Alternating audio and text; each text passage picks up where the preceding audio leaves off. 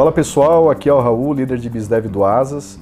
E hoje mais um episódio do Decolada. Hoje a gente está com o Diego Manuel, CEO da Itcase, e veio aqui até a nossa sede hoje para bater um papo, contar um pouquinho dos erros, acertos, toda a trajetória de jogador de futebol, vendedor e hoje empreendedor e CEO. Isso né? aí, isso aí. Então, Diego, obrigado. E, cara, antes de tudo, por favor, se apresenta para o pessoal, conta Legal. um pouquinho de ti, da tua jornada, de onde veio, onde está hoje, para a gente conhecer. Bola, show de bola. Raul, cara, um prazer estar aqui com vocês, prazer fazer parte é, desse projeto, poder contar um pouco mais da minha história. Confesso que que estou muito empolgado né, para esse bate-papo e também muito surpreso, me apresentou toda a estrutura do Asas aí, cara, é, é, algo que a gente só vê pelo Instagram e tudo mais, não imagina o que tem por trás de todo o resto, né, cara, mas muito bacana, muito bacana mesmo.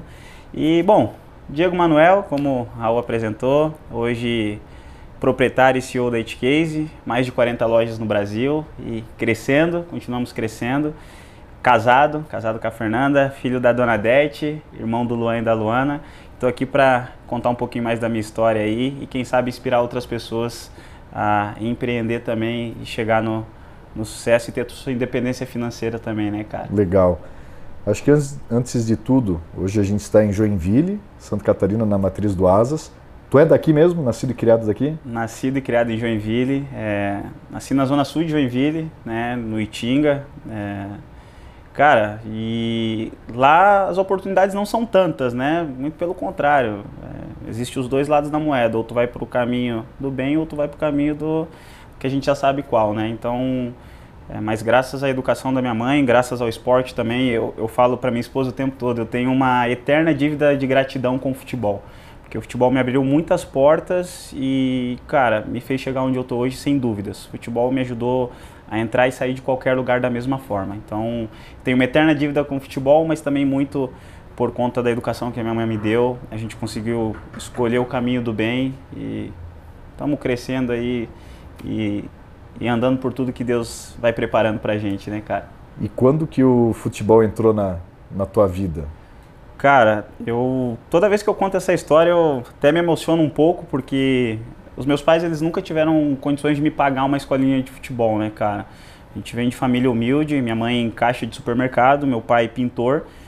E não tinha condições, nós morávamos numa minha água, então era, cara, era minha mãe trabalhava, meu pai trabalhava para botar comida dentro de casa, pagar o terreno na época, né, pagar as contas de casa e não sobrava para pagar uma escola de futebol.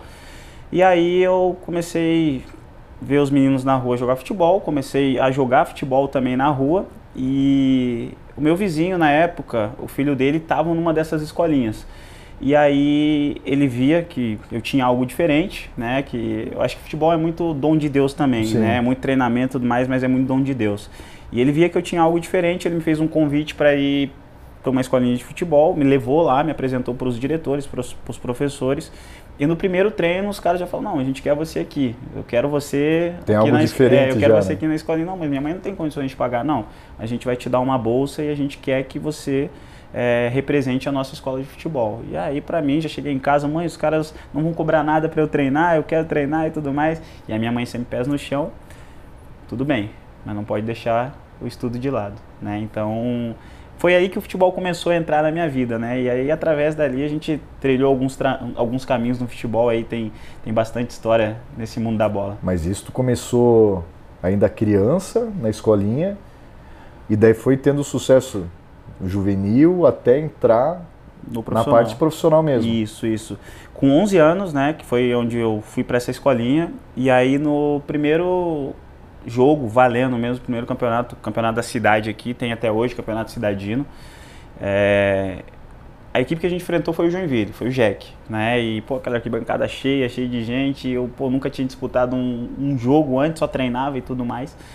E, cara, eu fiz. Eu sempre falo isso em todos, todos os eventos que eu vou, podcast, palestras e tudo mais. Eu falo que foi um dos melhores jogos da minha vida, que eu não me intimidei com aquela arquibancada cheia. A gente perdeu o jogo, né? Não lembro qual foi o resultado, mas a gente perdeu, tomou um, uma massa do Joinville, porque o Joinville já era clube e nós ainda era escolinha e tal. Mas eu joguei muito bem. E aí acabou, acabou o jogo, meu treinador me botou dentro do vestiário e fica aí, fica aí tal. A gente vai resolver umas coisas ali fora tal. E aí foi onde os caras do Joinville queriam conversar comigo, queriam já me levar pro Joinville e tudo mais tal. E aí até o meu treinador na época. Já nesse jogo, No primeiro jogo do campeonato, primeiro jogo da, valendo da minha vida. Primeiro jogo da minha vida, os caras viram e eu quero o Diego lá no Joinville. E aí meu treinador, pô, a gente prepara o menino, dá toda uma estrutura para ele. Na primeira partida da competição, os caras querem vir aqui por, por ter uma estrutura maior, tirar o menino daqui e, e, já levar. E aí eles conseguiram um telefone da minha mãe, pessoal do Joinville, treinador Luizinho na época. Conseguiu o telefone da minha mãe, ligou e a minha mãe, minha mãe é muito justa, né? Muito, muito honesta. Então ela, ela falou não, é, o Diego permanece na escolinha né? Porque foi ele que foi eles que abraçaram o Diego, foi eles que deram a oportunidade para o Diego e a partir do ano que vem a gente conversa, né? E foi assim que aconteceu. Eu permaneci na escolinha o restante do ano, né? Acho que mais uns seis ou oito meses, mais ou menos. E aí no ano seguinte eles voltaram a nos procurar e aí sim, como um acordo com a escolinha que eu jogava também, eles não iriam me prender até porque para minha carreira, por mais que fosse um menino ainda, uma criança, para minha carreira profissional seria algo de extrema importância estar num clube de tanta relevância como é o Joinville, né? E aí a gente entrou num, num consenso ali e, cara, eu permaneci no Joinville por oito anos. E aí passei por toda a trajetória. Mas tu entrou, tu foi pro Joinville com quantos anos tu saiu da... Com 12 anos. Ah, com 12 com 12 anos porque já. eu tava com 11, né? E com 12 eu fui pro Joinville. E aí vivemos todos os processos do Joinville ali, os momentos bons, os momentos ruins, os momentos de glória do Joinville também.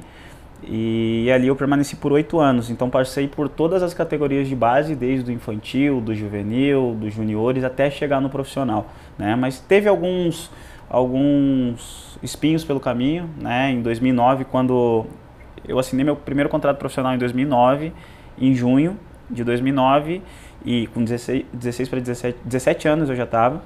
E em julho eu machuquei o joelho. Né? E foi na época que o Joinville estava sem Tava sem calendário, sem nada, então desceu todo mundo do profissional pro juniores. O treinador dos juniores, eu era juvenil, o treinador dos juniores me subiu para os juniores para eu disputar o campeonato, o campeonato catarinense na época. Isso em junho, em julho, eu machuquei o joelho e, cara, aí fiquei seis meses parado, teve, voltando de lesão depois, fiz a cirurgia, operei, voltei, machuquei de novo. E aí depois teve um longo processo aí, mas fiquei por oito anos no Joinville. Só para re, re, resumir um pouco a história, né? Que a história é longa, mas fiquei por, por todo esse período aí. Daí passou, realizou acho que o sonho de Brasil, país do futebol, realizou o sonho de 90% da, Cara, da molecada de seguir uma carreira no eu, futebol. Eu costumo falar que da minha geração, no 92, né? É, 31 anos bem vividos, que a gente estava brincando ali no começo da minha geração, acho que de 10 moleques, 8 queria ser um jogador de futebol. Né? Eu acho que foi a, a época ali que nós éramos criança, é, Copa do Mundo de 98, de 2002, que foi quando a seleção chegou na final na França, depois foi campeão no Japão, Ronaldo, Rivaldo, Ronaldinho, que a gente pegou Kaká. uma era boa também, É né? isso aí. Então, cara, de 10 crianças, 8 tenho certeza que sonhavam em ser jogador de futebol. E, cara, graças a Deus eu consegui realizar meu sonho, né? É, joguei futebol profissional até os meus 23 anos, 22 para 23 anos. Realizei meu sonho, mas chegou um momento da minha vida que eu precisei dar um basta, até porque depois que eu saí de Joinville, fui para Curitiba, né, clube grande, estrutura grande e tudo mais. Depois do Curitiba, fui para o Guarani, rodei mais alguns clubes de interior e tudo mais, tal, e chegou um momento que que eu estava atuando como atleta profissional de futebol só pelo status de ser jogador de futebol que uhum. financeiramente não estava compensando, né? E aí eu precisei tomar uma decisão e foi quando eu dei um basta, até porque o meu principal objetivo sempre foi através do futebol, por nós sermos de família humilde, poder ajudar minha mãe, poder uhum. dar uma vida melhor para ela, para os meus irmãos e tudo mais, né? É, o meu pai ele era usuário de droga, então chegou um momento na nossa vida que a gente, cara, que minha mãe carregou o piano né, que ela assumiu toda a bronca de casa, criou e educou todo, eu e os meus irmãos. Graças a Deus nunca deixou faltar nada, mas o meu maior sonho sempre foi poder dar uma vida melhor para minha mãe. E chegou um momento que estava inviável, que eu não estava conseguindo. Talvez, né, não sei, a gente não sabe os planos de Deus, mas é, hoje sou muito feliz, realizado como empreendedor, mas eu resolvi dar um basta no futebol e encerrar, até porque no período ali, 2015 2015 para 16, 2015, que foi meu último ano, né, que eu, que eu joguei futebol profissional, eu conheci a Fernanda também, a minha esposa. E a Fernanda ela vem de uma família tradicional, onde o, os pais dela sempre. A mãe dela trabalhou no, numa empresa aqui de Joinville por mais de, de 20 anos. O pai dela formado em RH, então era, era diretor de uma, uma grande faculdade aqui da cidade e tal. E sempre aquela família tradicional. E, cara, eu tava, volto a falar, tava vivendo com status de jogador de futebol só por ter o status, né? Porque financeiramente não estava compensando, não tinha dinheiro para levar a Fernando para comer um lanche, para fazer alguma coisa, né, diferente. E aí foi o divisor de águas na minha vida, foi eu ter conhecido a Fernanda e também é, querer poder ajudar a minha família de outra forma, né? Então foi ali que eu falei, cara, futebol, obrigado por tudo, mas chegou o momento de eu dar um passo talvez atrás na minha vida, porque principalmente porque Jogador de futebol, cara, não gosta de estudar. Não gosta, isso aí é, é certo, né? E, então, só o ensino médio, eu tinha, não tinha uma faculdade, não tinha nada e tal. E eu precisei dar esse passo atrás para recomeçar, né? E aí, por isso que eu falo, a Fernanda e, e, e querer ajudar a minha família foi esse divisor de águas aí para poder parar com o futebol. Hoje pratico ainda como hobby e tudo mais, mas... Hoje virou hobby e atividade física é isso fim aí. de semana. É isso aí. Mas o, quando tu saiu do, do futebol, tu não estava mais no Joinville, tu estava atuando em que time? Tu já tinha se mudado de, de, Joinville? Já, é, eu rodei muito, né? Eu rodei muito, eu fui pro interior de São Paulo, fui para Canoinhas, eu fui para Porto União. Eu, cara, eu rodei muito, muito aí pelo futebol e, e, o meu último clube foi aqui em Joinville mesmo, no Fluminense de Joinville. É, na época, o Anelísio da Assessoritec aqui, uhum. né? Uma, uma empresa de, de cursos técnicos, enfim, né? Ele assumiu o Fluminense e ele me convidou para participar do projeto Fluminense também. E aí me apresentou o projeto. O Fluminense jogava a terceira divisão no Campeonato Catarinense aqui, então eu joguei 2014 e 2015. Só que para mim não estava servindo também porque, cara, a competição era três meses de campeonato só. Então, por mais que nós começássemos a, a treinar três meses antes da competição, eu estava empregado só seis meses. Os outros seis meses estava sem fazer nada. Sim. Né? E aí eu comecei a botar na balança e falei, cara, não é isso. Acho que futebol, obrigado. Então foi bom enquanto é, durou. É isso aí. E aí eu parei, voltei pra, depois de ter rodado muito, né? Voltei para Joinville, acreditei no projeto Fluminense, projeto maravilhoso, tá em tá em, em atividade até hoje, mas para mim já não fazia mais sentido, né? Então foi aí que eu resolvi parar com o futebol. E como é que foi para ti? Eu imagino assim, o futebol deve ter te ensinado, acho que primeiro a sonhar e realizar sonho, porque uhum. realizou o sonho, acho que de muita molecada que é seguir uma carreira como profissional. Eu imagino que te ensinou a questão de, de te dar autonomia, porque desde cedo, quando começou a trocar de, de cidade, de time, a morar sozinho, viver Sim. sozinho, amadurecer e também aprendeu a lidar com pressão, né? Que é como tu disse, o primeiro jogo, Sim o, o, o, estádio, o campo cheio de gente, é uma pressão sim, absurda. Sim, sim, sim. Então acho que já te trouxe, de repente, alguns ensinamentos. O que mais tu levou quando tu fez essa virada de chave? Beleza, vou deixar de, de ser jogador, uhum. que foi onde tu entrou, tu virou vendedor. Como é que foi essa, essa transição? O que, que tu usou do futebol para começar a tua carreira fora dos campos? Então, em 2012, é, em 2012, quando eu quando eu estava no Guarani de Palhoça, disputando o Campeonato Catarinense da segunda divisão aqui, nós subimos e na época o meu empresário estava tudo certo para eu renovar, para ir para a primeira divisão junto com o Guarani, tá no grupo. E o meu empresário falou, Diego, cara, é, vamos dar uma segurada porque vai aparecer coisa melhor, né? E tudo certo. E nesse período, lá na época, o campeonato acabou em novembro, o, a segunda divisão do Campeonato Catarinense acabou em novembro, e uma amiga minha, ela me perguntou, Diego, já que tu vai ficar aí até janeiro sem praticamente fazer nada, tudo mais, e na época, pô, eu ganhava, não ganhava mil reais lá no Guarani, né? Então, para 2012, não era, né? Era, era pouco. E aí ela falou, já que tu vai ficar sem, sem fazer nada, cara, o pessoal da Calvin Klein, inclusive aqui no Shopping Garden, tá, tem um amigo meu, eles estão precisando de um vendedor lá, o que, que tu acha? Tal? Tu, é um, tu é um menino bom, tu é um menino que se comunica muito bem e tal, de repente faz sentido. Eu falei, cara, faz, eu vou ficar lá até, até daqui a pouco, porque como é shopping, então a gente trabalhava só seis horas por dia, eu poderia treinar e me preparar no restante do meu dia, né? E aí eu faz sentido. E ali foi a minha primeira, a minha primeira, o meu primeiro contato com venda. E eu me apaixonei. Me apaixonei porque é, eu usei muito do meu relacionamento futebol para dentro das vendas, né? Que pô é, é, saber conversar, é saber entender, é saber ler um cliente e tudo mais, porque no futebol tu lida com todo tipo de gente. Quando tu viaja para uma cidade que tu não conhece, fica num alojamento e conhece baiano, tu conhece o, o, gaúcho, tu conhece o paulista, o carioca. Então, tudo isso eu trouxe para dentro, eu filtrei, trouxe para dentro e comecei a aplicar dentro das vendas. E, cara, eu estava tendo um resultado absurdo na Calvin Klein. E aí, só que daí chegou o um momento de, falei, cara, não, ainda não, não é isso que eu quero. Uhum. Legal trabalhar com vendas, mas vou voltar para futebol. E quando eu parei em 2020, 2015, a minha primeira opção foi vendas. Mas daí, sabe aquele, tu tá desesperado, precisa de qualquer coisa? E aí um amigo meu trabalhava numa empresa de confecção, me levou para lá, cara, com todo respeito, é uma profissão digna e tudo mais, mas, cara, é difícil. Ficar cortando tecido e tal, e tal, loucura. Ah, tu foi pra, na, fui na pra produção? Da, fui pra produção. E, cara, eu falei, cara, não é isso que eu quero pra minha vida, cara, que isso? Não, pô, eu sou um cara comunicativo, né? Eu sou um cara que tem muita comunicação, hiperativo demais, tal, gosto de estar fazendo, lidando com pessoas, brincando e tudo mais. E lá tu era um robô. Falei, cara, não é isso.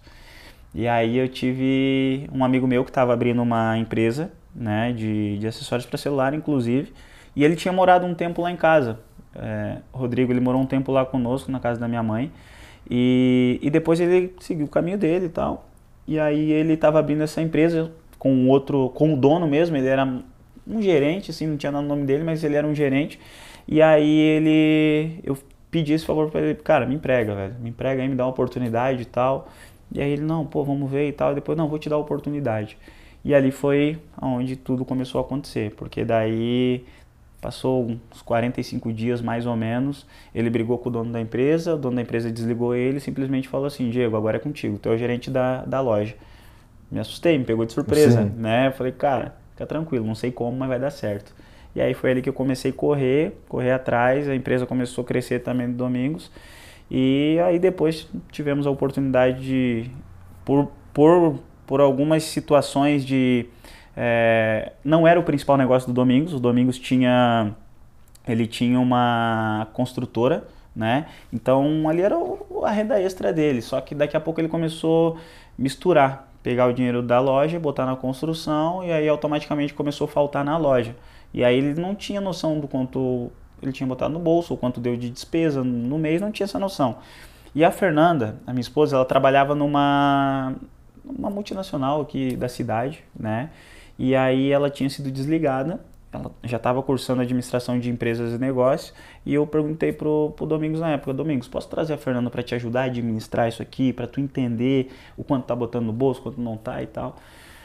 E aí ele falou, pode. E a gente contratou a Fernanda, eu contratei a Fernanda na época, né? Eu era o gerente, então contratei a Fernanda e nada mudou continuamos dando resultado e tudo mais, e o meu salário continuava atrasando, né? Até por eu ser braço direito dele, às vezes eu tinha um relacionamento mais estreito, então, não, paga todo mundo, depois tu me paga, tá Sim. tudo certo e tal. Só que mesmo assim, atrasando, ou picado, enfim.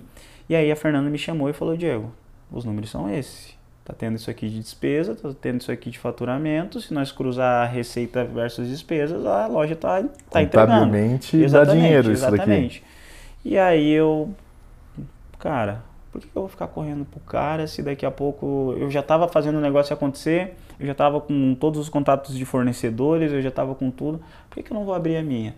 E, e aí eu tinha atendido uma cliente, tinha atendido uma cliente é, lá de Porto União, nessa loja que eu trabalhava. E ela se apaixonou pelo atendimento. Ela falou: Nossa, o atendimento de vocês é muito diferente. Lá na nossa cidade não tem isso e tal. Por que, que vocês não pegam uma loja de vocês vão para lá? E eu quietinho, não falei nada, deixei isso na minha cabeça, né? E aí, quando a, apareceu a oportunidade, eu falei para Fernanda: Fernanda, vamos abrir para a União da Vitória, vamos lá para Porto União. E aí a gente pesquisou, nós estávamos no primeiro ano do nosso namoro, né? E a gente pesquisou, Porto União, daqui em Porto União dava praticamente 5 horas, né? Mais uhum. de 300 km. E aí ela falou, pô Diego, é tão longe, né? Tal, vou dar uma pesquisada em outras cidades. E aí ela achou Mafra, que é Planalto Norte de Santa Catarina aqui.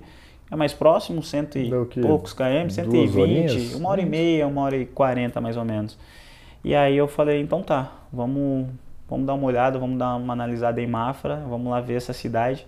E a história é muito engraçada, cara. A história lá em Mafra é muito engraçada porque dia 7 de setembro, feriado nacional, né, independência, e no dia 8 de setembro eu peguei folga para ir até Mafra para visitar a cidade. E aí foi eu, a Fernanda e o meu sogro. Saímos aqui de Joinville cedo, saímos umas sete e meia da manhã, chegamos lá por volta das nove, só que a hora que a gente chegou, cara, tudo fechado. Tudo fechado. Eu, cara, que loucura é essa? Essa cidade ninguém trabalha não? Será que... Nem tinha pandemia na época, Sim. nem nada, mas será que é home office?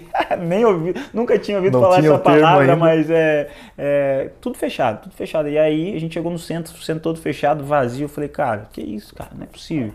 E aí tinha uma tiazinha com um sorvete lá aberto, aqueles sorvetes italianos, então ela tem uma portinha lá. E eu cheguei nela, Marli, inclusive uma parceiraça nossa até hoje lá. E aí ela, eu perguntei para ela, cidade tá fechada, o que aconteceu? Daí ela me falou, ah, meu filho, hoje é aniversário da cidade e ela tá fechada. Pô, primeiro desafio, bater com a porta no muro, né, cara? Então, tinha todas as, é, tudo para desistir. Eu falei, ah, quer saber? né? Não vou com isso, mas falei, não, eu tô decidido, quero fazer o negócio acontecer. Foi isso que eu escolhi para mim, vamos embora. Voltamos para Joinville, meio frustrado, obviamente, porque pô, chegamos lá, demos, com a cara no muro. E aí, numa segunda oportunidade, voltei com o meu sogro, só eu e o meu sogro lá, e aí sim a cidade aberta, vi um baita potencial na cidade. Falei, cara, é aqui mesmo, aqui mesmo que a gente vai abrir a primeira unidade. E, cara, isso a gente, setembro a gente tinha ido, em novembro nós inauguramos a primeira primeira unidade da época da Centercell. E cara, assim, foi, foi um sucesso, principalmente pelo modelo de negócio que, que, que nós temos, pelo cuidado no atendimento com o nosso cliente.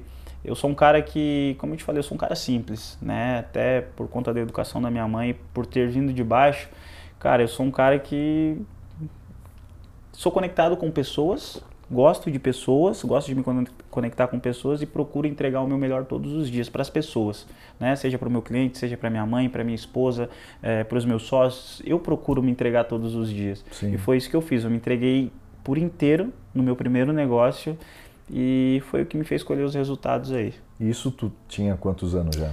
20 2016, 23, 23 anos, 22 para 23, 23 anos. E tu acha que o fato que que nem a gente tinha falado antes, do futebol, dessas vivências que tu teve em outras cidades, de sair de Joinville, te ajudou? Com certeza. É, até porque eu larguei tudo. Porque é dar. É, é isso aí. E com, com a cara e com a coragem. É isso aí, né? eu larguei tudo aqui em Joinville, minha família, meus amigos, minha namorada, para ir me aventurar. Para ir me aventurar, né? É, e buscar o meu lugar ao sol, como diria o outro. E, mas eu já estava preparado para isso, porque eu já, já tinha essa experiência de ter saído de casa, de ter vivido no futebol, de estar longe de casa, longe da família, longe dos amigos, né? Então não foi nada novo para mim, foi algo que eu já tinha vivido lá atrás, mas com processos diferentes a partir de agora, né? Que dependia de mim, assim como futebol também, mas dependia de mim fazer o negócio acontecer e levar o pão para dentro de casa também, né? Então foi mais tranquilo, foi mais tranquilo por conta do futebol, por já ter vivido essa experiência outras vezes, por já ter saído de casa outras vezes, né? Então confesso que me adaptei mais tran foi, foi mais fácil de, foi uma adaptação mais tranquila, né? De, de ter. E antes da, beleza, montou a primeira loja. Antes da segunda loja, como é que foi a contratação do primeiro funcionário? Porque antes era eu loja, né? Que era sim, só sim, tu sim, mesmo, tu e tu. Como é que foi essa, pô, agora chega no momento que eu preciso, que eu imagino que é mais um desafio, porque é responsabilidade de agora eu tenho que contratar alguém, uhum. pagar salário, sim, sou responsável sim, por uma sim, outra pessoa que tem uma família. E, e, e, cara, que loucura, porque quando a gente começou a fazer o processo de abertura de loja, eu, para mim, né, eu era leigo. Era alugar a sala Exatamente. E... Cara, vou alugar sala, vou botar os móveis, vou lá, compro os produtos do fornecedor, boto aqui e fé, né? Só que daí o meu sogro, como tinha mais experiência, e tem contabilidade, tem que abrir CNPJ, e aí eu já comecei a falar, cara, essa coisa não é pra mim, cara, que eu não tenho paciência para isso, eu, eu, eu, sei vender, Sim. eu sei vender, ponto. E, e aí, quando eu trabalhava nessa empresa como vendedor ainda, eu tenho um amigo meu, que inclusive foi meu sócio também, né, ele, ele também tinha parado com o futebol e estava trabalhando na produção de uma empresa aqui de Joinville. Ele falou, cara, isso aqui, produção não é para mim e tudo mais e tal. E aí eu falei para ele, cara, eu tô abrindo uma loja lá em Mafra, tá afim? Vambora, vamos comigo? Aí ele falou, vamos, porque ele também já tinha vivido outras experiências no futebol, ter ficado longe da família e tudo mais e tal. Vambora. E aí, beleza, quando nós inauguramos, ele foi nosso, prime ele foi nosso primeiro colaborador. Quando nós inauguramos, deu três dias, mais ou menos, três ou quatro dias, ele chega para mim e fala: Negão, vou embora. Só que não é pra mim, cara. Venda não é pra mim. Eu falei: O quê? Tu vai embora? Coisa nenhuma. Tu vai ficar aqui comigo e nós vamos fazer o negócio acontecer. Não, negão, pô, não é pra mim isso aqui e tal, não sei o quê. Porque ele só conhecia o que era a palavra venda pelo significado da palavra. Ele nunca tinha vendido uma bala, não tinha vendido nada, né? E quer dizer, não tinha vendido entre aspas, porque para mim tudo é venda. Tu se vende o tempo inteiro. Né? Quando ele era jogador, exatamente, ele estava se vendendo. Exatamente. Então, mas vender um produto, ele nunca tinha feito essa experiência, nunca tinha tido essa experiência. E ele falou: "Não, vou embora". Eu falei: "Cara, me abraça, fica aí comigo e tudo mais". E aí, nos trancos e barrancos foi pegando, foi pegando, inclusive foi meu sócio aí, tá com a loja dele lá, tá tocando, tudo certo, Deus abençoe e fé. Temos um relacionamento de amizade hoje, 100%. E ainda bem que, por sorte dele também, que tu segurou ele para mais um tempo. exatamente, exatamente. Porque daí chegou um momento também que a gente começou a crescer e, e ele era meu braço direito dentro da loja. E, cara, a gente começou a crescer. Seis meses depois a gente abriu a segunda unidade, né? Inaugurei em novembro. Seis meses depois a gente abriu a segunda unidade. Foi ali final de maio para junho né? Deu um pouquinho mais de seis meses ali, mas a gente, para resumir, foi seis meses. E mais seis meses abri uma terceira unidade. E a gente chegou num momento que a gente estava numa curva de crescimento muito, muito rápida, né? muito exponencial. Três lojas em Mafra ou tu já tinha saído da. Já tinha saído de Mafra, na região. Mafra, Canoinhas, União da Vitória que foi a primeira. Que era, chegou, chegou, chegou, porque daí estava no trajeto, Sim. né? Então, Mafra, Caranhas e não da Vitória, ou seja, em um ano e meio, três unidades, né? E aí chegou um momento que, pô, ninguém cresce sozinho, né? Ninguém cresce sozinho, tu precisa de pessoas. E aí eu cheguei nele e falei, cara, muito obrigado por tudo que tu fez, mas agora tá na hora de tu virar meu sócio aqui, vem cá, vem do meu lado aqui, vamos crescer junto, né? Então, eu sou um cara que eu procuro dar oportunidade para as pessoas, né, Raul? Porque se alguém lá atrás não tivesse me dado uma oportunidade, talvez eu não estaria onde eu estou hoje.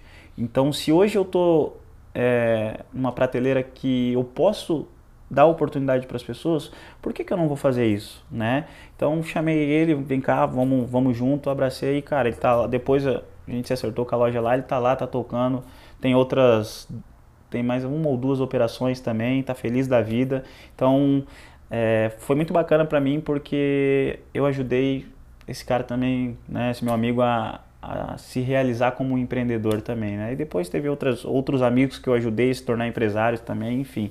Mas hoje, graças a Deus, a gente está num, num, num lugar onde a gente pode dar oportunidade para outras Sim. pessoas. E é, acho que talvez eu falo isso para os meus amigos mais próximos, falo isso para minha família, para minha esposa. Talvez a minha missão nessa terra seja ajudar pessoas e extrair o melhor de cada uma delas, né? E quando que tu percebeu que eu acho que o desafio de dos empreendedores é dar o primeiro passo, tirar o, a ideia do papel. Beleza, tu realizou isso abrindo a tua loja em Mafra. Só que tu ficou muito tempo provavelmente na operação. Sim. Tô vendendo, tô cuidando do estoque, tô fazendo financeiro, tô limpando a loja, uhum. abrindo e fechando. Em que momento que tu deu o próximo passo de, tá, agora eu vou começar a fazer só gestão. Comecei a abrir mais lojas, uhum. ter um time estruturado. Quando que foi essa, esse próximo passo para ti assim de identificar, putz, agora Show. eu tenho que, Cara, que mudar? Eu eu sou o cara que eu não nasci para estar tá dentro de um, um escritório, não nasci para estar tá dentro. Claro, eu como CEO hoje eu preciso estar tá pensando muito na estratégia do negócio num todo, né? Trazer algo novo, algo disruptivo, algo que eu vá sair na frente. A gente estava conversando ali um pouco antes de começar, algo que eu vá sair na frente e vá nadar num oceano de braçada aí sem ter ninguém na minha frente, né? Então eu busco isso o tempo todo, mas eu sou o cara da operação também sou o cara que veste a camisa, que gosta de estar na linha de frente, que gosta de estar junto com os nossos colaboradores, porque isso é meu, cara. Isso é meu, eu, o Diego é esse cara. O Diego é o cara que tá aqui com o colaborador, cara, vamos junto. Tô contigo, vambora, vai bater essa meta aí. Por mais que hoje eu tenha os meus líderes, tenha os meus supervisores, se eu não ir pra loja, eu fico maluco. Se eu não der uma passada na loja, eu fico maluco, porque o boss está na linha de frente. Né? E talvez esse seja um diferencial da operação ser tão é, saudável né, e, e, eu ter tanto sucesso. E só que a gente tinha já a Fernanda né, na parte financeira, tinha o meu sogro na parte de RH e tudo mais. E como eu citei anteriormente, eu acho que eu sou um cara que acredito muito em pessoas e confio muito em pessoas. E, e eu comecei a preparar um time eu comecei a preparar um time para que esse time pudesse gerenciar as minhas lojas, né? E hoje, em cada loja que a gente tem, a gente tem um líder, acima desse líder tem o nosso supervisor, até mandar um abraço para todos eles, desde o Gabi, Carol, é, Gui, é, enfim, Luana, todo, todo o nosso time aí, hoje a gente, a gente tem um, tem a rapaziada que, que faz o negócio acontecer lá na linha de frente também. Mas foi muito isso, acreditando em pessoas. E que essas pessoas tivessem alinhadas com a cultura da empresa, porque não adianta eu dar essa essa me fugiu a palavra, não adianta eu dar essa responsabilidade para eles se eles não estiverem alinhados com o que eu penso, com, com o meu modelo valores, de gestão, né? com os meus valores, né? É, tendo empatia com o teu colaborador. Eu sempre falo, cara, cobra a pessoa da maneira que você gostaria de ser cobrado, né? Eu acho que tem que ter essa esse puxão de orelha de vez em quando, mas com responsabilidade, trazendo o cara para cima do que dando porrada e deixando o cara lá embaixo. Uhum. Né? Então, é, esse modelo de gestão fez com que todos os nossos colaboradores, cara, eles tivessem um carinho, uma, uma admiração, um respeito com a empresa, que eles se entregassem todos os dias pela empresa né? Não é pelo Diego, é pela empresa, porque a empresa tem uma cultura muito bem alinhada, né? Então, até por, por isso que o nosso turnover é muito baixo, muito baixo mesmo, né? É, eu acho que, que essa geração de agora, geração TikTok que eu falo, né? É, onde a grama do vizinho sempre é, é, mais verde, mas a gente consegue ter os nossos colaboradores perto da gente, né? A cultura da nossa empresa sempre foi essa. Não vou te dizer que não teve desligamento, que não teve, tem, isso é comum em toda a empresa, mas a, a, a nossa taxa de desligamento é muito baixa. É Durante dois, toda a operação, né? são dois anos. desafios, né? Tu desenvolver o profissional e reter ele. Sim. É porque senão tu gera ótimos profissionais e o mercado está ali tentando e, puxar todo mundo. Mas eu, eu falo isso para os meus colaboradores. Eu acho que o colaborador bom ele tem que receber no mínimo duas propostas por ano. Uhum. Né? Eu falo isso para os meus colaboradores e meus colaboradores, cara, recebem proposta o tempo todo. Inclusive lojas grandes fazem propostas para eles. É, Magazine Luiza, Chuma, Colombo, o tempo todo. Não, vem trabalhar aqui e tal. E, e eu falo para eles, cara, tu, tu tá à vontade para ir. Né? Eu não vou te segurar aqui, não vou te prender aqui. E muitos deles optam por permanecer, né? Porque a cultura é diferente, os valores são diferentes, o cuidado é diferente com o colaborador. E aí faz eles ter, ter carinho, ter apreço, ter respeito, ter dedicação com a empresa, né? É, Para mim, colaborador bom é colaborador motivado. A partir do momento que ele sai de casa é, motivado para trabalhar, sai de casa pronto para dar o melhor dele, cara, as coisas acontecem. E é isso que a gente procura fazer. A gente procura fazer com que cada um deles se sintam confortáveis a ponto de, cara, eu amo estar tá aqui, eu amo o que eu faço, né? E é isso que faz obter os resultados que, que a gente espera aí. Na época, ainda era a marca... Centercell. Centercell.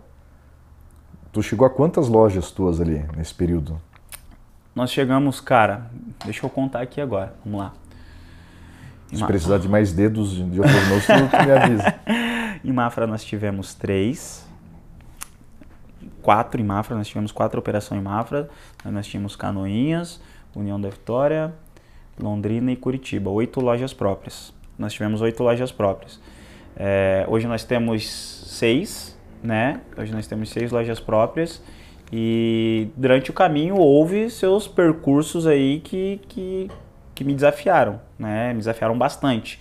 É, por exemplo, a gente abriu em Curitiba. Para mim, cara, quando eu abri em Curitiba, eu comprei o ponto da Subway. A Subway, esse ponto ele ficava na, na esquina das Marechais, Marechais, Marechal Floriano com a Marechal Deodoro. É, são as duas principais avenidas de Curitiba. Deve passar por lá 30 mil pessoas, mais ou menos, por dia. Né? É um fluxo absurdo. E na minha cabeça eu falei, cara, eu vou estourar eu vou ganhar muito dinheiro aqui nessa cidade, nesse, nesse lugar, porque não tem como o modelo não funcionar aqui. Só que aí houve um erro. que eu conhecia do meu negócio, mas eu não conhecia do meu público de Curitiba. Uhum. Né? Então a importância de quando tu vai abrir um, um, um, negócio é tu conhecer sobre o teu negócio, mas tu conhecer o teu público também. Fazer um estudo para tu conhecer o teu público. E cara, é, a nossa despesa fixa lá era muito alta, né? Era muito alta e cruzando com a receita que a gente tinha, a conta não fechava. E mesmo assim eu insistindo, cara, não, vai dar certo, vai dar certo. É, Curitiba é uma meganópole, né? Então daqui a pouco a galera conhece a loja, o negócio vai acontecer e tal. Cai no gosto do é pessoal, isso aí né? e tal, e vai acontecer, até porque o nosso modelo de negócio é um modelo de negócio diferente, né? É um modelo de negócio muito voltado à experiência do cliente, ao valor agregado do produto. E Curitiba, cara, o pessoal tá sempre com pressa. Passando ali tá sempre com pressa e tudo mais e tal, tal, tal. E não tá disposto ao valor, eles querem preço. É uma população que quer preço, porque, cara, passa muita gente por ali, ah, eu quero trocar de película, quero mais baratinho, depois quebrou, eu quero troco de novo. Existe sim o público potencial, mas não para aquele ponto, né? E aí foi o meu erro, não estudar o público daquele, daquela região. Porque se eu tivesse estudado o público daquela região, eu tinha mudado o modelo de negócio para aquela loja, para aquela cidade, e aí depois eu entendi isso, né? E com certeza seria um baita resultado que nós teríamos. E, e aí veio o principal baque, cara, porque foi investido muito, muito na loja, papo de 400 mil reais naquela loja, comprando ponto, investindo em produto. É, a gente fez uma loja linda, uma loja voltada totalmente para a experiência do cliente. E um ano depois eu ter que fechar essa loja, imagina, é, prejuízo, cara, gigante. Só que chegou um momento que eu estava insistindo, insistindo, não vai acontecer, vai acontecer, vai acontecer. E chegou um momento que, pô, tava tirando 10, 15 de outros lugares, de outras lojas para cobrir as, a loja de Curitiba. Tu tava fazendo o que no começo tava o teu tua primeira experiência nesse mundo É de loja aí. de acessórios. É isso aí. E aí, cara, chegou um momento que ficou extremamente inviável a gente manter a operação de Curitiba e morremos com um prejuízo aí, com uma paulada de mais de 400 mil reais, né? Porque nosso aluguel era para cinco anos, eu saí com um, então tu pensa a multa que eu não tive que pagar. Né? Eu tive que pagar a compra do ponto, tive que investir em todo o estrutural da loja, porque a gente derrubou o Subway, né? derrubou todinho ele, botou no chão, fizemos toda uma estrutura. Então foi o ponto, foi o estrutural, foi o mobiliário, foi produtos, foi rescisão de colaborador e foi multa por sair antes do contrato acabar. Irmão, 400 para cima de prejuízo. Eu, eu nem gosto de fazer essa conta porque senão eu nem gosto de pensar nisso aí, né, cara? Eu acho que. Mas assim, me serviu de muito aprendizado também. É, e principalmente eu, eu, eu entendi que, cara, eu conheço do meu negócio, mas para eu colocar o meu negócio em determinadas cidades, eu preciso conhecer o meu público também. E eu falo que a gente sai muito mais forte quando a gente toma uma porrada dessa e me mudou meu mindset como empreendedor, me, me fez rein, me reinventar, me fez querer estudar, buscar mais, traçar novos caminhos e novos objetivos, né? E te falar que é fácil tomar uma porrada de 400 mil, não é, nem um pouco, né? Tanto que a gente tá caminhando ainda, tá remando, mas graças a Deus a gente consegue se manter de pé e eu tenho certeza que, cara, a gente daqui a pouco volta aquilo que eu te falei que é ser a maior e melhor do Brasil, ponto. E então, mas foi um aprendizado assim único, né? Eu me culpei muito no começo porque a decisão foi minha de levar a loja para Curitiba, uhum. mas serviu de extremo aprendizado. Não me arrependo nem um pouco porque eu acho que que a gente precisa, o empreendedor ele precisa, nem só de vitórias vive o um empreendedor, né? Nem só de vitórias vive. E o empreendedor ele precisa tomar um tombo para ele entender que opa, eu não sou o super-herói. Eu não, não, Se tu linkar com o início da tua carreira, que era no futebol, nenhum time vence um campeonato ganhando todos, todos os jogos, jogos. com certeza, né? com certeza. Então eu entendi que, cara, eu não era um super-herói, que eu não poderia bater em qualquer cidade, em qualquer região, não, que eu tenho que fazer um estudo, que o empreendedorismo ele exige muito estudo, né, para que tu obtenha o sucesso. E aí eu virei a minha mentalidade e falei, cara, eu preciso estudar. Eu preciso me reinventar, eu preciso, né, adquirir conhecimento para eu desbravar esse, esse oceano aí que, que tem. Porque eu, Raul, um dos lemas que eu tenho comigo. o meu mercado é um mercado que ele é, ele é gigante, né? Eu atendo todo ser humano hoje eu atendo. Por quê? Quem tem CPF tem celular e às vezes até dois. E quem tem celular quer protegê-lo. Né? Então, por isso que eu te falo, hoje cabe sim uma loja nossa em cada canto do Brasil para atender cada cidadão brasileiro. Né? Então, mas só recapitulando ali, Curitiba foi um tombo grande, né? E entre aspas, finan... aliás, entre aspas não, financeiramente foi um tombo grande, mas me serviu de muito aprendizado para a continuidade do negócio. Né? Isso foi que ano? 2021. 2021.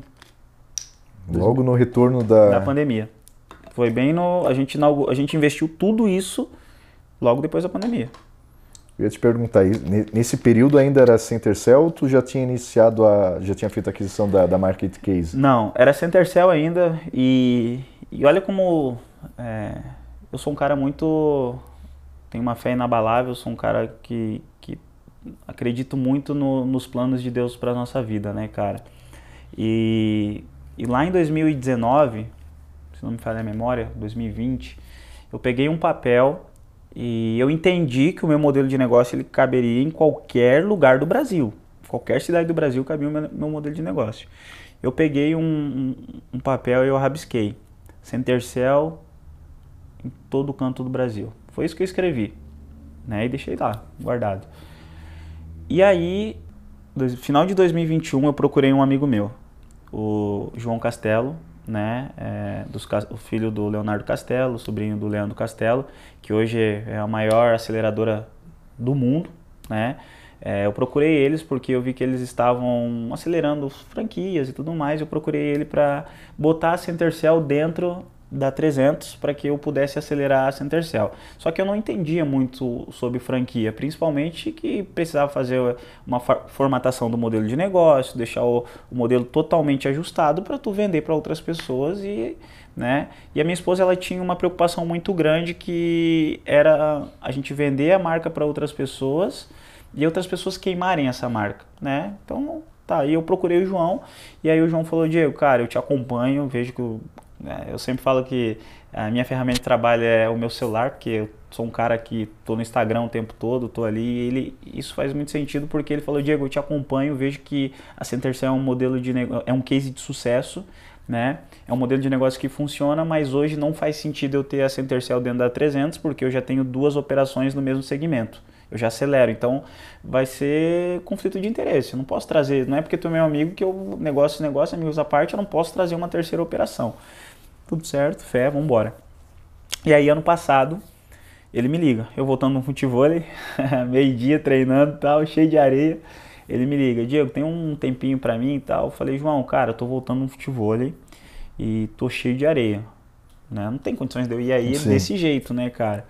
E aí ele, ele falou, não, então tá, vamos ver a agenda, semana que vem tu vem aqui, tá tudo certo. E aí na outra semana eu voltei lá, sentei numa baita numa mesa lá no escritório dos caras, maravilhoso lá dentro. E, e aí eles me fizeram a proposta da Itcase, que o antigo dono da Itcase estava querendo vendê-la, por, porque a Itcase estava dentro da 300 na época, né? Já, já era uma operação também de, de acessórios para celular, mesmo segmento. Isso, e já estava sendo acelerada pela 300. Já tinha aquele modelo empacotado de, de exatamente, franquia. Exatamente, e já estava com algumas operações né, operando. E aí, só que ele queria vender porque ele queria só ficar com as lojas próprias, não queria tomar conta do, dos franqueados, enfim, não queria se preocupar com a gestão do negócio num todo. E eles me ofereceram: Diego, quer it case? Quer comprar it case? E aí fizeram lá o valuation da empresa e tal, né? E aí eu falei: cara, eu preciso pensar. Porque não é assim, eu já tenho a Centercell, comprar it case e tal. E em 2021, quando eu procurei ele, é, querendo franquear a Centercell, eu não tinha noção do que era franquia, do que era vender franquia. Né? E aí quando ele me ofereceu, eu falei, cara, eu preciso, eu preciso pensar. E aí ele me mandando mensagem, passava dois dias ele mandava mensagem, e aí, decidiu? Tá afim? A gente precisa saber porque a gente precisa oferecer para outras pessoas e tudo mais. E quando eu entendi, Raul, que franquia é tu ajudar outras pessoas que saem da CLT, muitas das vezes, né? Porque tem outros sócios investidores. Mas muitas das vezes ajudar uma pessoa que saiu da CLT a realizar o sonho de ter o seu próprio negócio, eu entendi que fazia sentido para mim. Parece que pulsou no meu coração que, cara, vai, vai que é contigo. E, e aí, quando eu senti essa certeza no meu coração, eu dei o sinal verde para eles, falei, cara, quero assumir it case, quero comprar it case, quero viver de franquia também, porque quero ajudar outras pessoas a se realizarem.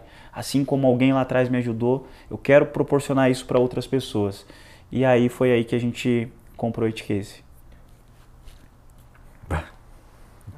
Que loucura, que passo, né? Que loucura, irmão. E beleza.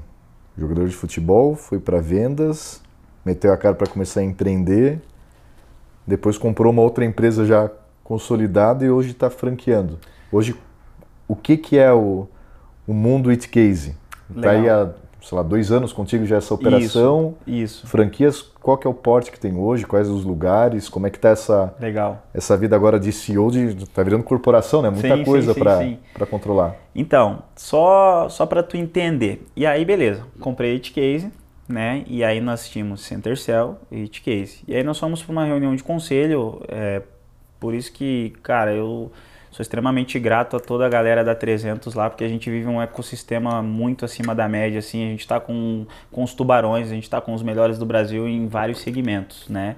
E aí a gente foi para uma reunião de conselho em São Paulo, em Alphaville, e aí sentou numa mesa Cris Arcangeli, Thiago Concer, Doriva. Doriva é diretor do McDonald's, uhum. né? E, cara, uma turma ali que eu falei, cara, o que eu tô fazendo aqui, né? E aí tá, o papo vem, papo vem, falando, papo vai falando sobre o modelo de negócio tudo mais, tal, tal, tal, tal, tal. Cris Arcangeli me faz uma pergunta. Tá, Diego, e aí? Center Cell ou Case? Não tem como servir a dois deuses, não tem. Sim. Ou é Center Cell ou é Case. E eu, vi, eu vejo o brilho nos teus olhos quando tu fala da Center Cell. Que é o teu filho, né? Exato. E só que a gente precisa tomar uma decisão. E aí ela, Cris, pô, marketing danado, né? E aí ela, Diego, qual que é o. Tava eu, a Fernanda e o Felipe, meu cunhado, né? São meus sócios, Fernanda minha esposa, o Felipe meu sócio também, meu cunhado. E aí ela, Diego, qual que é o user da Centercell? Eu passei lá, Centercell BR. Só que quando ela pesquisa Centercell, aparece lá 50 Centercell diferentes, com 50 logos diferentes, ficou meio confuso. E quando tu joga Itcase no Instagram, tá um nome limpo. Uhum. Só Itcase oficial e as demais franquias, né? E aí, falou, Diego, não tem nem o que a gente pensar. É Itcase. Por estratégia de negócio, por estratégia do marketing, e eu gosto do nome. Ela falou, e eu gosto do nome. E aí foi ali que eu entendi, pô, vindo de uma Cris Arcangeli, uma tubarão, né? É uma tubaroa, tá lá no Shark Tank, vou dar ouvido. É It Case. E para mim ali já virou a chave. A partir de agora, as cores que eu defendo é It Case. Claro que houve um processo de lapidação para que a gente pudesse mudar a bandeira, né, de Center Cell para It Case, todo, né, os clientes também entenderam por que, que a gente estava mudando e tudo mais, tal. E cara, é, hoje a It Case ela está presente em todos os quatro cantos do Brasil. Hoje nós temos é, loja no Nordeste, no Norte, é, no Distrito Federal, no Rio Grande do Sul, no Paraná, em Santa Catarina, em São Paulo, no Rio de Janeiro. Cara, a gente está em todos os quatro cantos do Brasil. Hoje nós estamos aí com mais de 40 operações, né? E temos é, cada dia crescendo mais, cada dia vendendo mais franquia, graças a Deus. Eu falo que a, a 300F é uma máquina de vender franquia, né? A gente está crescendo é, de uma forma exponencial e mas ano passado a gente precisou segurar o crescimento da Case, a gente precisou junto com a diretoria segurar para que a gente pudesse crescer organizado, tá. né? Para que consolidar a gente, exatamente. A marca Por quê? Porque para os franqueados que já estavam operando, assumir um outro CEO, assumir um outro dono, uma outra cultura, um outro modelo de negócio, houve uma certa resistência no começo. Então eu precisei organizar a casa junto com o meu time, precisei organizar a casa junto com, com, com os meus sócios, né? É, com os meus líderes, trouxe os meus líderes todos para dentro do negócio também para dar treinamento, para viajar, enfim, trouxe todos os meus líderes para viver esse ecossistema junto. E aí a gente organizou a casa, trouxemos novos fornecedores, fizemos eles entender que o modelo de negócio é dessa forma e não da forma que eles estavam operando, e aí a gente conseguiu organizar e acelerar novamente. A gente voltou com as vendas agora, fazem acho que cinco meses, e nesses cinco meses a gente já vendeu mais de, deixa eu ver, cinco, tá vendendo quatro por mês, mais de 20 franquias. Nesse, em cinco meses a gente vendeu mais de 20 franquias aí, estão em processo de implantação ainda, Sim. mas a gente está tá tendo esse cuidado agora para que a gente consiga crescer organizado. E principalmente, cara, poder dar todo o suporte de gestão para os nossos franqueados, né? Até porque eu costumo falar, eu tô lá todos os dias, pego meu Instagram, boto a cara, falo da marca, faço isso, faço aquilo, mas se não tiver resultado, de nada vale, né? Então, eu preciso estar junto com o meu franqueado. E eu, cara, eu tô, sou um cara 100% solícito ao meu franqueado. Hoje a gente tem um, uma equipe de gestão, quando o franqueado quer falar comigo, é, eles marcam na agenda, então a gente entra no Macau, a gente troca, a gente tira dores, a gente cura dores na realidade, né? Porque tu pode pegar muita gente que não viveu nesse mundo de, de ter uma loja especializada em acessórios para celular ou de, é a primeira experiência empreendendo. E tu passou por todo, tu pegou do zero Exato. a hoje uma, uma rede de, de franquias. Exato. Tu e, conhece os caminhos, né? Exatamente. Do, do... E eu falo isso para eles, que o meu papel aqui é proporcionar para eles é, o caminho do sucesso. Não trilhar a minha curva de aprendizado. Claro que eles vão ter isso também, porque é natural e o empreendedor Sim. precisa ter essa curva de aprendizado. Mas quanto mais nós pudermos simplificar o caminho para os nossos franqueados, maior vai ser o, o, o, sucesso dele, né? Mais rápido é um vai ser o sucesso. Para exato, eles, né? exato. Mais rápido vai ser o caminho do sucesso para eles.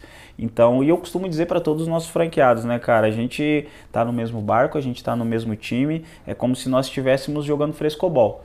Se a bolinha cair, perdem os dois. Sim né? Então, esse é o cuidado que a gente procura ter com cada franqueado, esse é o cuidado que a gente é, procura implantar junto com a nossa gestão, justamente para que lá na ponta eles tenham sucesso também. O sucesso deles vai ser o meu sucesso consequentemente, né? Eu costumo falar para eles, cara, vocês não são franqueados, vocês são meus sócios. Né? Teu sucesso lá vai botar dinheiro no teu bolso, vai botar dinheiro no meu bolso e, né? Todo mundo feliz. É, exatamente. E é o que uma empresa quer hoje. Ninguém abre uma empresa para empatar. Né? A gente quer, quer transformar vidas, que é um dos valores da It Case, que é um dos valores do Diego, transformar vidas, e mas também ter sua independência financeira, sua independência de tempo. Eu acho que isso é muito importante também. Além da It Case, a gente estava conversando, tu tens outra operação que tu montou. Isso. É, a gente Conta tem, um pouquinho pra gente. A gente tem a Impact Force, né? A Impact Force veio através da pandemia, porque lá em 2020, né, pandemia 2020, uhum. 2021 ali, eu quis, é, antes de desligar os meus colaboradores, para não desligá-los, eu precisei entender aonde é que era o meu maior custo, né? E aí eu entendi que, pô, eu gastava muito com películas e tudo mais. Eu trabalhava com uma grande, ainda trabalho, né, com uma grande marca de película é, eles são nossos parceiros até hoje, mas hoje meu principal produto é a Impact Force. E aí eu procurei, até mandei mensagem para minha irmã, minha irmã trabalhava numa transportadora na época, eu falei, cara, eu preciso reduzir os custos da minha empresa, né?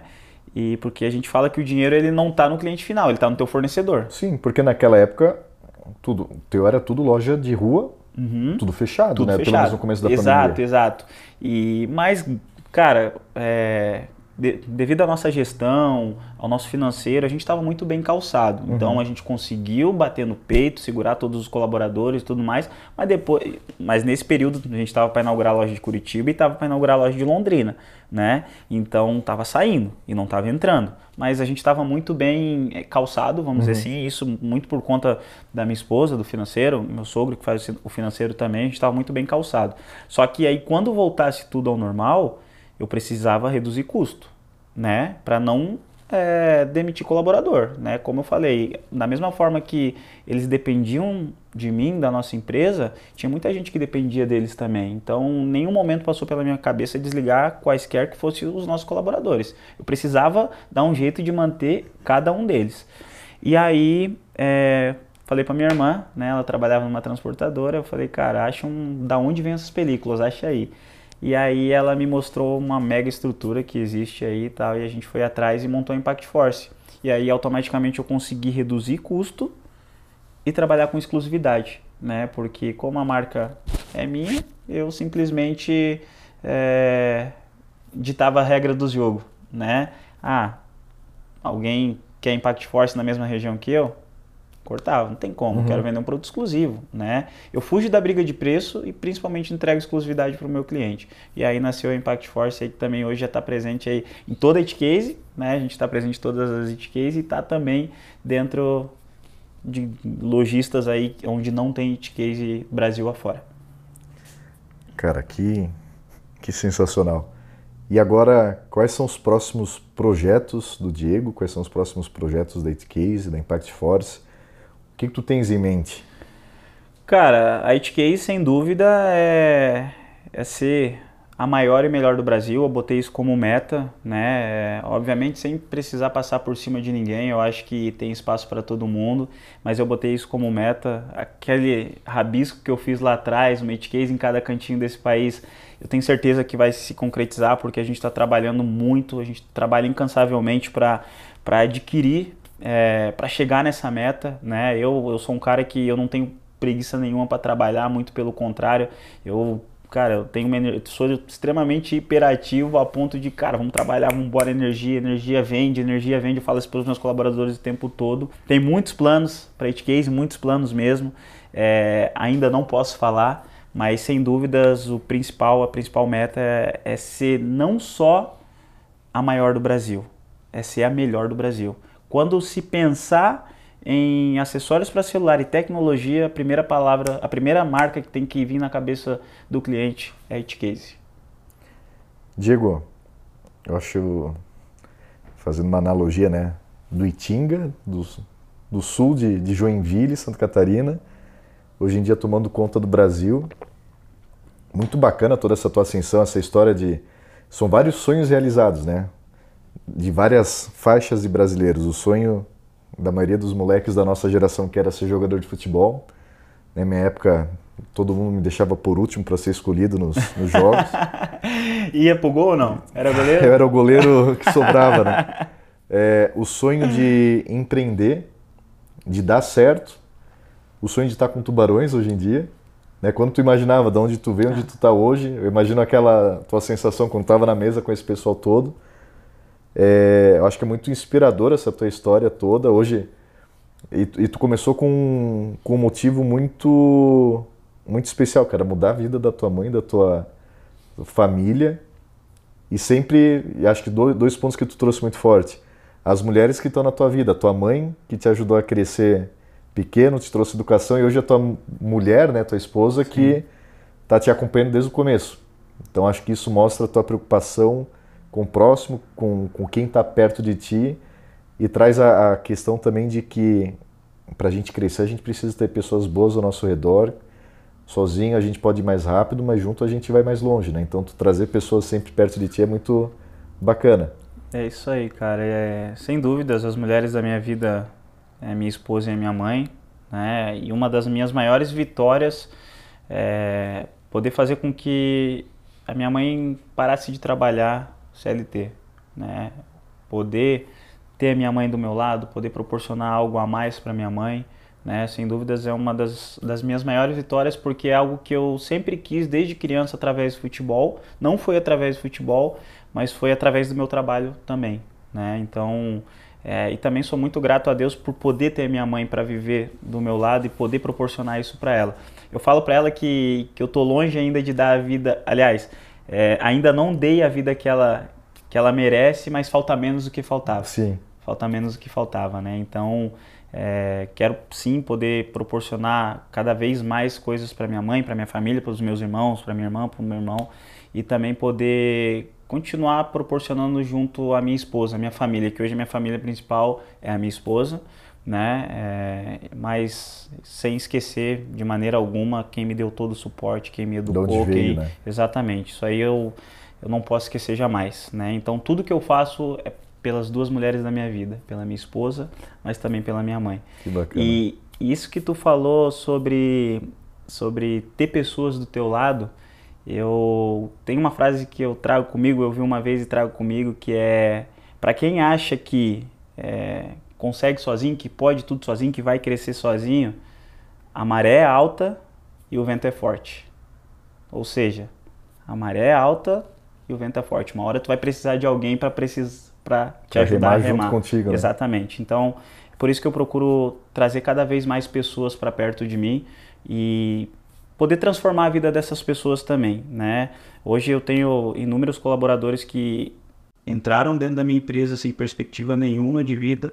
Hoje tem sua casa, tem seu carro, tem seu apartamento, um ajuda a mãe, enfim. Então, esse sem dúvidas é, é uma das minhas maiores vitórias.